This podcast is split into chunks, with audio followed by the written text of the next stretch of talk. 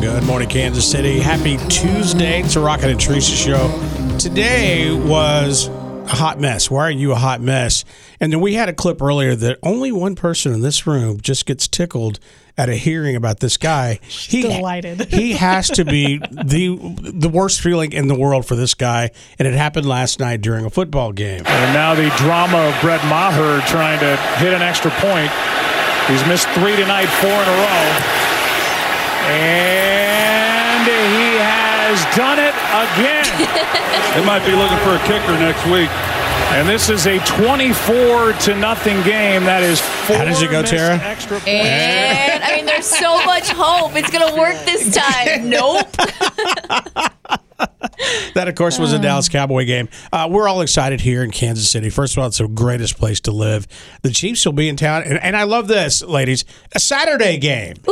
Yeah, and I'm going to say against Jacksonville because I have trouble with the word jaguar. Jaguars. jaguar. So, way to go, Kansas City Chiefs.